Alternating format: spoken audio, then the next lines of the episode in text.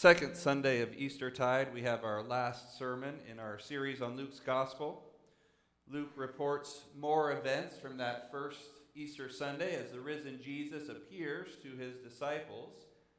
And so, as we prepare for the preaching of the word, let me pray for us. Heavenly Father, by the power of your Spirit, open the scriptures to us. Open our eyes to see Christ there and reveal to us in the breaking of bread. Enkindle our hearts to believe in him. Where we despair, bring us hope. In our sadness, surprise us with joy. We ask it in the name of Jesus. Amen. We're in Luke 24, beginning at verse 13, a passage that was just read for you, Luke 24. And in verse 13, Luke makes it clear the events he is about to describe here take place on the same day as the discovery of the empty tomb. This is still the day of resurrection, the first day of the week, the first day of new creation, as Pastor Chad showed last week. And so in verse 13, Luke writes, That very day, two of them were going to a village named Emmaus, about seven miles from Jerusalem. Now, these two are disciples, but they're not part of the twelve. They are part of the larger group of disciples who have been following Jesus on his journey. Why are they leaving Jerusalem? Why are they traveling to this village, Emmaus? Perhaps they were from there. Perhaps they were lodging there. We don't know. But the fact that they are leaving Jerusalem now seems significant. Does it indicate that, in their minds at least, the Jesus movement is over? This excitement which brought them to the city one week ago, perhaps with palm branches in their hands and hosannas on their lips. What happened to that? What went wrong? Well, let us read on and see. Verse 14. And they were talking with each other about all these things that had happened. Uh, you, you, get the sense that the disciples in this moment, uh, even though they witness all the events of Jesus' final week, they still don't know what to make of it. They're still confused. They're still wondering. They are casting about, trying to make sense of things that don't make sense. Verse 15 While they were talking and discussing together, Jesus himself drew near and went with them, but their eyes were kept from recognizing him. You've got the passive verb there. Their eyes were kept from recognizing him. That's Luke's way of saying this was an act of God. God closes these disciples' eyes, he clouds their understanding so that he can reveal Jesus to them at the proper time. They don't recognize Jesus. Verse 17 And he said to them, What is this conversation that you are holding with each other as you walk? And they stood still, looking sad. Now, here's the first explicit description that we get of the disciples' emotional state in that day. They are sad. The word can be translated gloomy or sullen or dark. Why are two disciples of Christ heavy with sadness on Easter morning and walking away from Jerusalem? Notice, though, that the Lord draws near to his people in their sorrow. He's concerned for them. He asks them what they are talking about. Verse 18. Then one of them, named Cleopas, answered him, Are you the only visitor to Jerusalem who does not know the things that have happened there in these days? Cleopas doesn't know that it's Jesus he's addressing. He doesn't realize the irony of his words. We, as Luke's readers, know the visitor does know what happened in Jerusalem because it all happened to him. But it's also interesting that Cleopas calls him visitor. Jesus is, in fact, the great visitor, come from heaven to earth. God incarnate in human flesh. God has visited his people in Jesus. Though Jesus says Jerusalem did not know the time of their visitation, they didn't perceive it. So these disciples in this moment kind of become symbolic of Israel as a whole. They don't know it is the Christ who has visited them. They don't know it is the Christ who walks with them on the road. They are spiritually blind, as many in Israel have been, to the truth about Jesus. But Jesus plays along for a time. And I think he intends to draw the disciples out, to, to hear where their hearts are at in this moment, to even test their faith and see if they still believe. Verse 19 And he said to them, What things? What things have happened in Jerusalem these last few days? Tell me about it. And they said to him, Concerning Jesus of Nazareth, a man who was a prophet, mighty in deed and word before God and all the people, and how our chief priests and rulers delivered him up to be condemned to death and crucified him. It strikes me that their answer sounds a lot like the creed. You recognize that? I believe in Jesus Christ, who suffered under Pontius Pilate, was crucified, died, and was buried. But their creed's missing something, isn't it? Where's the resurrection? See, the resurrection makes all the difference. The resurrection means the difference between an obituary and a confession of faith. It's not that these disciples haven't heard about the empty tomb. If you skip down to verse 22, you see Cleopas says, Moreover, some women of our company amazed us. They were at the tomb early in the morning, and when they did not find his body, they came back saying that they had even seen a vision of angels who said that he was alive. Some of those who were with us went to the tomb and found it just as the women had said, but him they did not see. You see, these disciples have heard the same reports we've all heard. The same report Pastor Chad preached on last week. The tomb was empty. But for these disciples, that's only a puzzling question at this point. It's a strange report, a vision. They don't know what to make of it. perhaps the tomb is empty, as everyone has been saying. Perhaps someone had visions of angels but him they did not see. No one has seen Jesus. An empty tomb does not a resurrection make. And so Cleopas's creed ends with was crucified, died, and was buried. He stops short at that point in his account. If you notice, you go back up to verse 20. Our chief priests and rulers delivered him up to be condemned to death and crucified him but we had hoped that he was the one to redeem Israel. I want you to zero in on that last sentence. But we had hoped. We had hoped that he was the one to redeem Israel. What, what do they mean? What was their hope? They had hoped that Jesus would redeem Israel, be a redeemer, the way that Moses was a redeemer and had redeemed Israel from Pharaoh. They had hoped that Jesus would deliver Israel from the Romans. They had hoped Jesus would defeat the nations as the Davidic king of Psalm 118 did. They had hoped that Jesus would sit on David's throne and make Israel a prosperous earthly kingdom once again. They had hoped. Imperfect tense. It means they hoped in the past, but they do not hope anymore. Their hope had died on a cross and been buried in the earth. Why are these disciples standing still, heavy with sadness? because hope has died and it has given way to despair. Now, if we want to see the real beauty of this story, we can't just gloss over this too quickly. We have to sit in the darkness of despair with the disciples for a time. It's easy for us to dismiss or even disparage the disciples for their doubt. But that's because we know who the visitor is. We know how the story ends. We know the rest of the creed.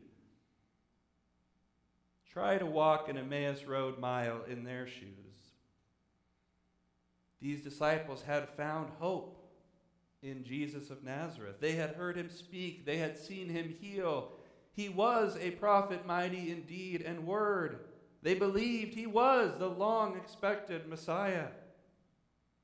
And he said he was bringing in the kingdom of God, didn't he?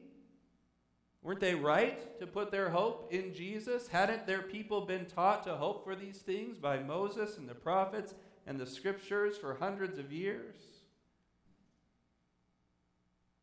You see, the disciples thought they knew where the story of Jesus was going. They thought they knew what the future held. Now, perhaps not all the details. They don't seem to have things too thought through. But the story had to have a happy ending. After all, this was God's will. Jesus would be king, and Israel would be finally redeemed. But then he died. Then he died, crowned with thorns instead of gold, hung on a rebel's cross instead of seated on David's throne. Hope died, and despair was raised in its place.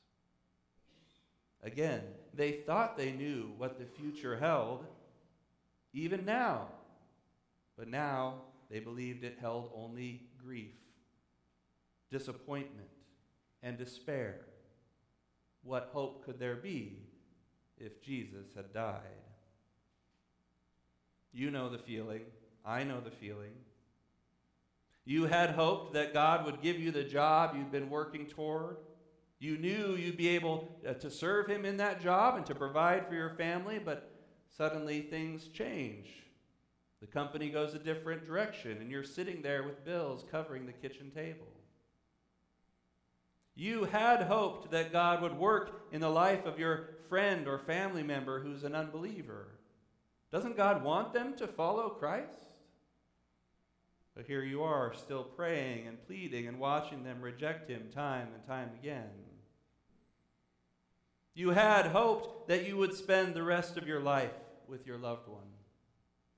Watch them grow up or have them grow old with you. Share laughter and love and life with them, the good gifts of God. Doesn't God want you to sing with them at church? Dance with them at the wedding, celebrate with them at the graduation. But He takes them away, and all that's left is despair. Everyone here will one day walk that road to Emmaus. You thought you knew what God was doing. You thought you knew where He was leading. It seemed like joy was finally coming. And suddenly the whole thing comes crashing down. And you're left reeling and stumbling and clawing at the dirt, trying desperately to piece together the life that's been shattered. And so that's where these two disciples are when the visitor finds them on the road to Emmaus. And Luke says that Jesus draws near to them in their despair. And Christ is drawn to those who have abandoned hope. And he's come to bring good news, unbelievably good news. There is hope. It's not the hope that they had cherished, that's true. That hope of an earthly kingdom and political revolution in Israel, that hope had to die. Because Christ came to bring a different hope, a new hope, which, oddly enough, is an old hope. You might call it deep hope, a hope that was always there, though Israel's eyes had been blind to it just as these disciples' eyes are now kept from recognizing Jesus. And so Jesus speaks to the despairing disciples as the visitor. Verse 25. And he said to them, O foolish ones and slow of heart to believe all that the prophets have spoken, was it not necessary that the Christ should suffer these things and enter into his glory? And beginning with Moses and all the prophets, he interpreted to them in all the scriptures the things concerning himself. Wouldn't you like to have been there to hear that sermon? Now, don't be too harsh on the disciples. You know as well as I do, there is no verse in the Old Testament that says the Christ should suffer these things and enter into his glory. That would have been helpful, right? There is certainly no verse that says one day a carpenter's son named Jesus is going to be crucified, but don't despair because on Sunday morning he's going to be resurrected. You won't find the Apostles' Creed uh, you know, hidden away somewhere in the genealogies and numbers or something where nobody's ever looking for it. There aren't explicit verses like that. So, how can Jesus say that the whole of Hebrew Scripture teaches that the Christ would suffer and then enter into his glory? Again, it would be nice if Luke recorded that conversation for us, but perhaps we can make a good guess. Let's think about it. Are there any stories in the Hebrew Scriptures where someone who is chosen by God, anointed by God, is then rejected by men and suffers at their hands, but is then delivered by God and raised up to a position of glory and rule and authority? Are there any stories like that in the Old Testament? All I can think of is Noah, and Abraham, and Jacob, and Joseph, and Tamar, and Job, and Moses, and Samson, and Samuel, and Ruth, and David, and Elisha, and Elijah, and Jeremiah, and Ezekiel, and Daniel, and Isaiah, and Esther, and you can probably think of a few too.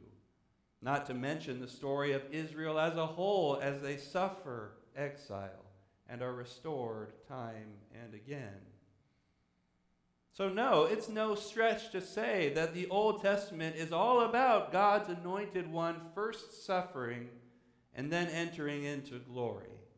It's a story told over and over again with different names and faces, but the same story.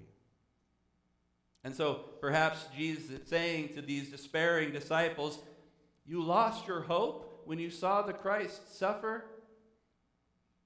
Then your hope was not the deep hope of the Scriptures. If it was, you would know that in those stories, glory did not come apart from suffering, but through suffering, and on the other side of suffering. That's how God has always worked through his chosen ones. He is no Christ who does not suffer. And God always raises his suffering servant to glory on the other side. Is your hope the deep hope the scriptures portray? And so the visitor walks along the way with the despairing disciples and he preaches to them. He opens the scriptures to them. He catechizes them. In the face of despair, he offers them the deep scriptural hope of messianic suffering that leads to glory. But notice that after hours of walking with Jesus and listening as he shows himself to be the fulfillment of the scriptures, still they don't recognize that the Christ is standing there before them. Isn't teaching enough? Isn't preaching enough? Isn't having the right theology and the right interpretation enough? But there is more that Christ wants to do. Verse 28. So they drew near to the village to which they were going. He acted as if he were going further, but they urged him strongly, saying, Stay with us, for it is toward evening, and the day is now far spent. So Jesus acts as if he was going away. Is he testing the disciples? Will they welcome the stranger into their feast? Do they desire to hear more about the Christ? Are they eager to receive the deep hope he offers? They plead with him to stay. And the darkness of evening that grows around them is like the darkness of despair that has invaded their hearts. But part of the deep hope of Scripture is that God loves to bring light when the darkness is deepest. So he went in to stay with them. When he was at table with them, he took the bread and blessed and broke it and gave it to them. Take, bless, break, give. It's the same pattern in every meal that Jesus serves, from the feeding of the 5,000 to the Last Supper. Even that process is symbolically the pattern of his messianic work. Jesus takes on our flesh, he blesses it by his sinless life and his holy love. He is broken in his crucifixion, and as the resurrected King, he is given to us for our salvation. Perhaps that is why. This is the moment when, as verse 31 tells us, their eyes were opened and they recognized him. Finally. He opened the scriptures to them on the road, but it is the breaking of bread that he uses to open their eyes. And at that same moment, he vanished from their sight. We don't know why. Perhaps it was a way of teaching these disciples that even when Jesus has vanished from our sight, his presence is still known to us in the breaking of bread. So here we are. Once again, the disciples are left alone trying to make sense of what has just happened to them. Verse 32 they said to each other, Did not our hearts burn within us while he was talking to us on the road, while he opened to us the scriptures? And they rose that same hour and returned to Jerusalem. And they found the eleven, and those who were with them gathered together, saying, The Lord has risen indeed, and he has appeared to Simon. Then they told what had happened on the road and how he was known to them in the breaking of the bread. Now, notice how Luke caps that story and what the disciples emphasize to their friends. He was known to them in the breaking of bread. Might make a good sermon title. J.R.R. Tolkien once wrote an essay where he tried to describe how stories speak to some of our deepest longings. And he thought the deepest of these was the longing for consolation, what we sometimes call a happy ending. But it's not just a happy ending. Tolkien talked about a sudden turn that the best stories contain.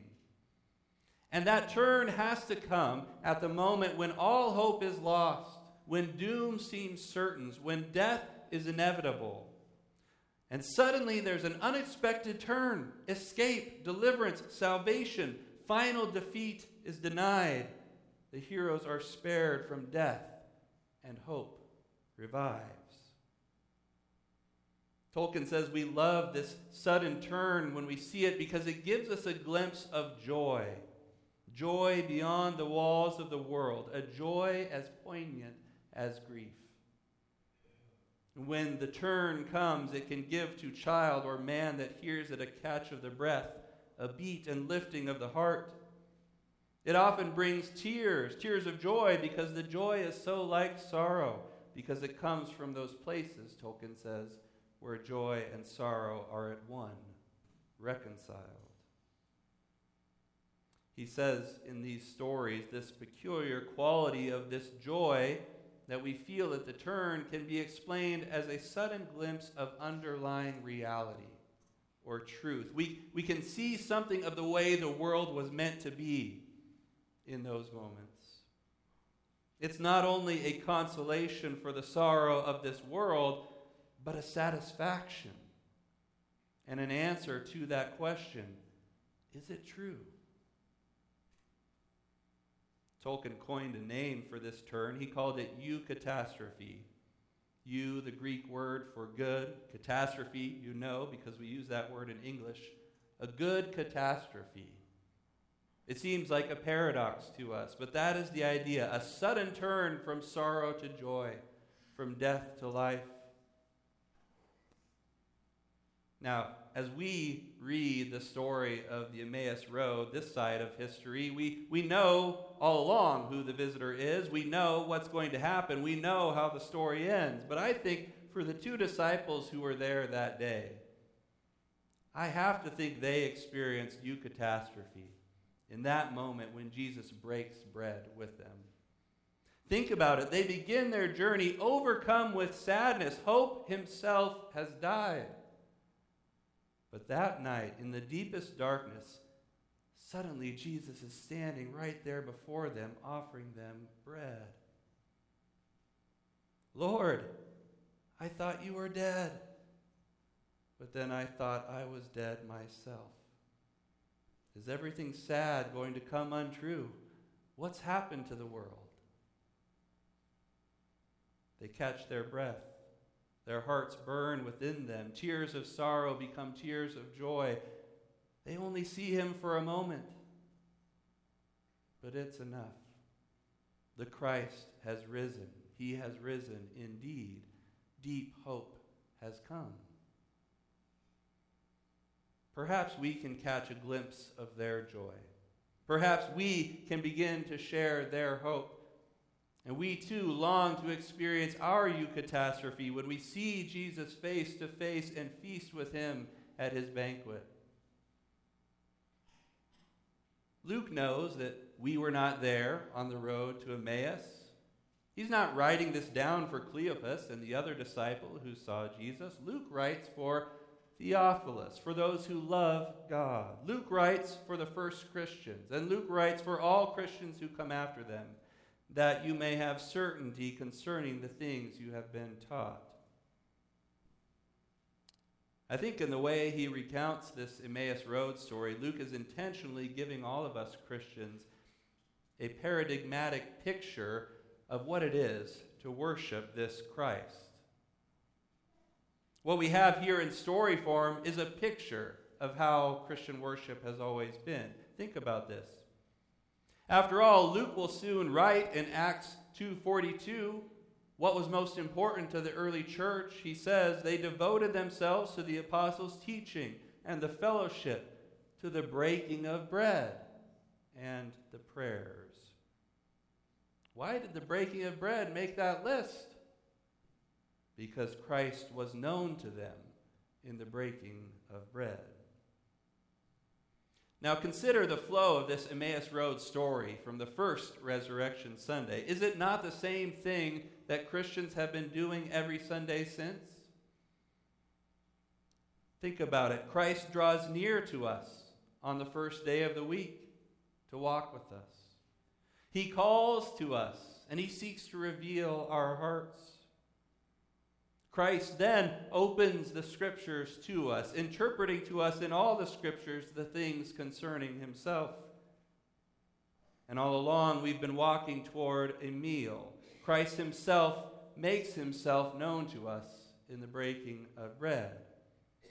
And having revealed himself to us, Christ sends us forth with joyful tidings to share with the world. You see, every Sunday, Jesus Christ visits us and walks with us down the Emmaus Road. That's why we celebrate the Lord's Supper every Sunday here, as the early church did, because Christ was known to them in the breaking of bread. It wasn't enough for these disciples to simply hear the preaching of the word. Now, don't misunderstand me. I'm a fan of preaching. Okay, that should be fairly obvious. The preaching of the word is absolutely essential. Without the preaching of the word, the breaking of bread is simply snack time. It doesn't reveal Christ. The preaching of the word is non negotiable. And if we were just brains on a stick and all we needed was information and teaching, we could stop there. But we're not brains on a stick. We are embodied creatures, made from the earth, creatures of the sixth day. We are hungry beings. And the God given world is our banquet. And we are called to offer it all up as a pleasing aroma, a food offering to the Lord. And so, Christ did not make himself known in the word alone. He waited until the breaking of the bread and made himself known to them in that physical and edible act as well and the ministry of Jesus has been filled with meals throughout Luke's gospel. It was a priority for him. So it is, it is more than fitting that at the end of the gospel, he is still teaching and feeding his sheep. So the church throughout the ages has taken this combination and this order seriously. We are called to the work of teaching and eating, word and sacrament in which the teaching of the word prepares for and leads to the fellowship of the table, in which the audible word prepares for and leads to the edible word. And the reformers worked to bring us back to this gospel balance that the Lord's Supper should not be celebrated apart from the preaching of the word, and the preaching of the word should always be accompanied by the celebration of the supper because our Lord opened the scriptures to the disciples and he made himself known to them in the breaking of the bread. So we walk this Emmaus road with Jesus every Sunday. He speaks to us and feeds us on the eucatastrophe of the gospel every Lord's day. He meets us in our despair. He tells us that suffering does not mean hope is lost. Suffering means we are walking the road with Christ, the suffering servant. The deep hope of the scriptures teach us that the Father will one day vindicate his suffering servants because that's the theme of every story in the book. Jesus opens to us the scriptures and then he invites us to a memorial of his story. He breaks bread with us the bread his body, the wine his blood, and we know him in the breaking of the bread. We get a taste of the full feast to come. We catch a glimpse of joy, joy beyond the walls of the world, poignant as grief. And having taken us, blessed us, and broken us, Jesus then gives us to the world with hearts aflame. He commissions us to make disciples of all nations, to tell them what has happened on the road, how the risen Christ was known to us in the breaking of the bread. Let us pray. Heavenly Father, you sent your beloved Son as the bread of heaven come down to visit us in our despair. You gave this bread to be broken for us, for it was necessary that the Christ should suffer these things, that we might be forgiven. And you then raised your Christ to glory, defeating sin and death for us, and crowning him King of all creation. Open our eyes to see Jesus as he is revealed to us in the Scriptures and known to us in the breaking of bread. Help us to believe that he who died now lives and reigns with you in the Holy Spirit, one God, now and forever. Amen.